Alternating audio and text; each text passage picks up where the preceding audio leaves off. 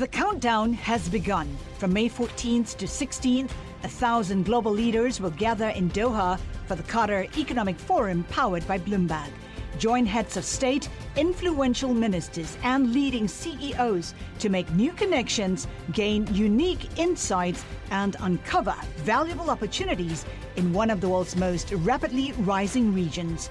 Request your invite for this exclusive event at QatarEconomicForum.com. Fusion's going to change everything we know about energy, right? Well, not so fast. And I mean that literally. It's not going to happen fast. Today, we talk about the new fusion breakthrough and why it could be a pretty big deal in the energy industry in the very distant future.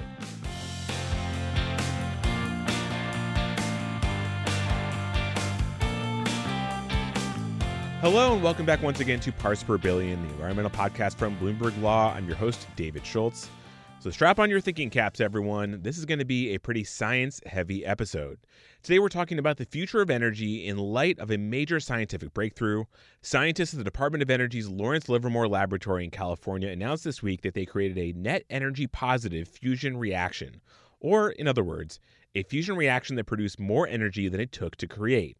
After the announcement, you might have heard some folks saying that this could mean a future without energy scarcity and without carbon emissions, a pretty exciting prospect. But as you'll hear today, that future is actually pretty far off, a lot further than many policymakers and Joe Biden in particular would be willing to admit. We're going to be talking about nuclear fusion with Bloomberg News energy reporter Will Wade. And of course, I started off by asking Will to give us a little science lesson and explain exactly how fusion really works. Nuclear fusion, it's an idea that's been around since the 50s. You're probably familiar with nuclear fission. That's what we use in nuclear power plants. And what happens there is you have a large atom and it literally splits. And in that process, it releases a whole lot of energy. It's the same thing we saw in the first nuclear bombs back in the 1940s. So, nuclear fusion is the process that happens inside stars, it's inside our sun.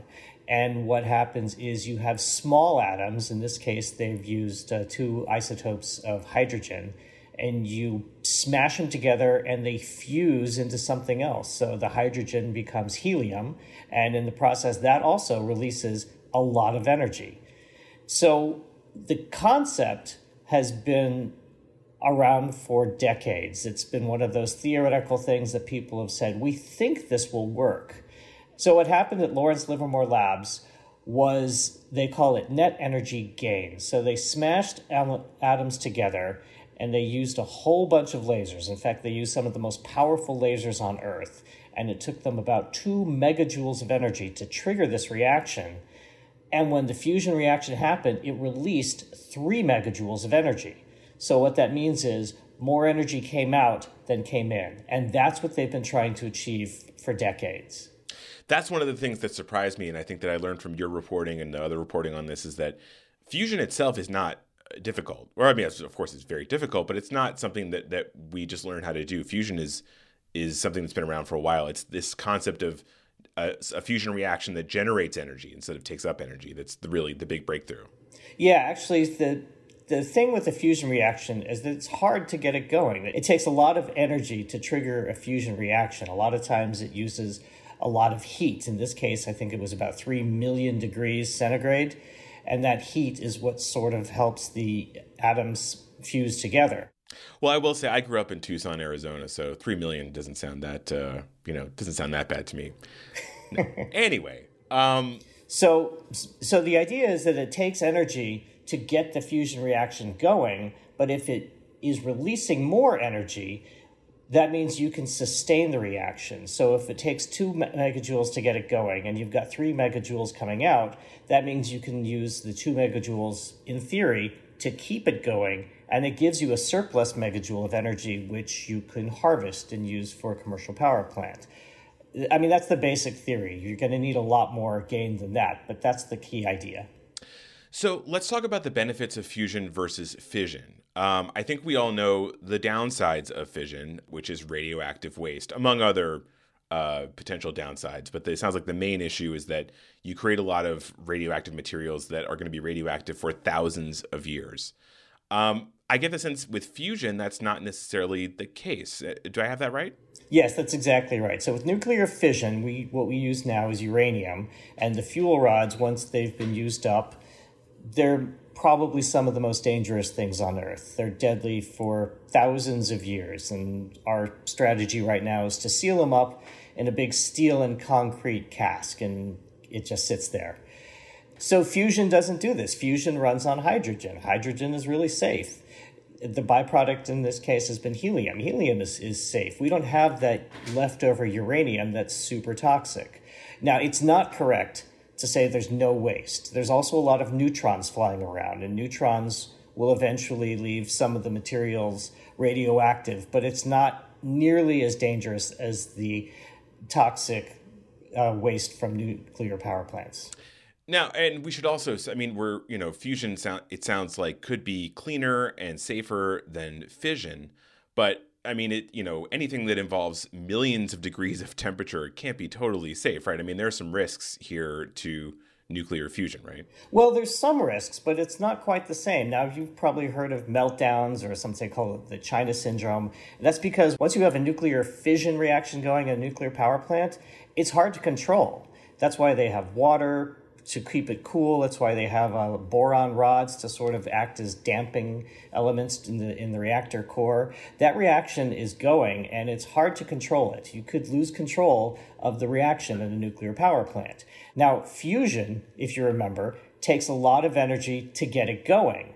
What that means is if you somehow lose control of the system, if something breaks down, that energy goes away. You lose control of the reaction. It shuts down. It shuts down in like a fraction of a second. It goes away. It's not a problem.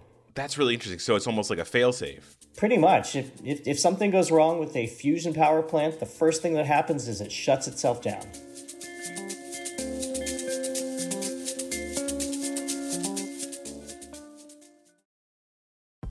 Collaborate for a greener future at the Bloomberg Green Festival, a groundbreaking celebration of the thinkers, doers, and innovators leading the way. From design and culture to technology, science, and entertainment. Hear from inspirational speakers and immerse yourself in climate solutions. July 10th through 13th in Seattle. Title sponsor Amazon. Official airline Alaska Airlines. Get 20% off using promo code radio20 at bloomberglive.com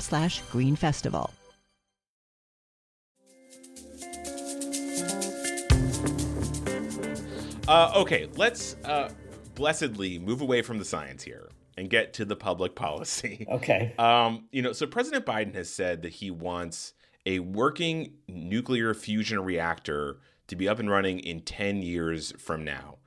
Um, based on your reporting, I get the sense that's a very aspirational goal, uh, and that may be putting it kindly. Is that possible? 10 years from now, we'll see a reactor? Well, I'll say that it's okay for him to want that. I don't know if it's going to be possible. It's it's an aspirational goal. We've heard different things. When they announced it, uh, Energy Secretary Granholm said, "Yeah, we could do this in a decade." And then they brought out the head of Lawrence Livermore Labs, who's the scientist and not the politician, and maybe knows a little bit more about it. And her reaction was, mm, "Decades? Maybe not five or six decades like we used to think, but decades." So it sounded like she was pouring a little cold water on that. I don't know if we can have it in a decade, but it's a nice target to shoot for because if we can actually have a fusion power plant, it's not overstating it to say that this would solve a lot of the world's problems. It's uh, abundant, clean energy that runs around the clock. It's it's exactly what we need. Yeah. Uh, and then finally, I wanted to talk about the research aspect of this. And when I say research, I mean research funding you reported that you know this breakthrough is going to kind of trigger a big increase in research dollars toward nuclear fusion. However, when I read that, I was thinking, you know, is this a zero sum game? Because there's a lot of potential energy projects that could yield, you know, interesting results. I'm specifically thinking of, you know, batteries that uh, could be used to make uh, wind and solar more reliable and less intermittent. Um, is the the funding that's going to go toward nuclear fusion research is it going to come from other areas of clean energy research? You know, that's an interesting question. I don't know for sure, but my guess would be not so much. The people that are putting money into fusion are making long term bets, and it's a bit of a risk. It's a bit of a gamble. We don't know if it's going to work or how long it's going to take. The people that are putting money into batteries, that's a much shorter play. We see huge demand for batteries now. We see demand for the batteries that exist now, and we see you know plenty of interest in a new kind of battery. And there's a lot of research going into new battery technologies. And if you can come up with a better battery, it's not as complicated a project as a nuclear fusion power plant, and you pretty much have a guaranteed market. Yeah, that makes sense. I mean, yeah, I guess I'm thinking of renewable energy research as like a zero sum game, uh, and it sounds like that's just not the case. There's room in the in the sandbox for everyone. I think people are just investing in energy, period, instead of just thinking, well, this is the money I've got to allocate for renewable energy. The global energy markets have been completely upended since the war started almost a year ago. And there's just unlimited interest in trying to find new ways to either get more of the energy we have or new kinds of energy. Yeah. All right. Well, that was uh, Will Wade talking about the future. Uh, thank you, Will, for joining us. Uh, let's hope we have more news here in the future. Okay. And that's it for today's Parts Per Billion. If you want more environmental news, check out our website, news.bloomberglaw.com. That website, once again, is news.bloomberglaw.com. Today's episode of Parts Per Billion was produced by myself, David Schultz. Parts Per Billion was created by Jessica Coombs and Rachel Daigle and is edited by Zach Sherwood and Renee Schoof and our executive producer is Josh Block. Thanks everyone for listening. Have you ever thought to yourself, how is that legal? Why is that legal? Have you ever seen a big trial in the news and wondered, what's really happening there?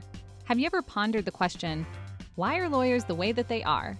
And how much money do they really make anyway? These are the things we live and breathe over at On the Merits, Bloomberg Law's weekly legal news podcast. On the Merits looks into the biggest stories playing out in the legal industry right now, and we feature the finest journalists covering the biggest legal stories from across the Bloomberg Law newsroom. You can hear it wherever fine podcasts are found. Thanks for listening.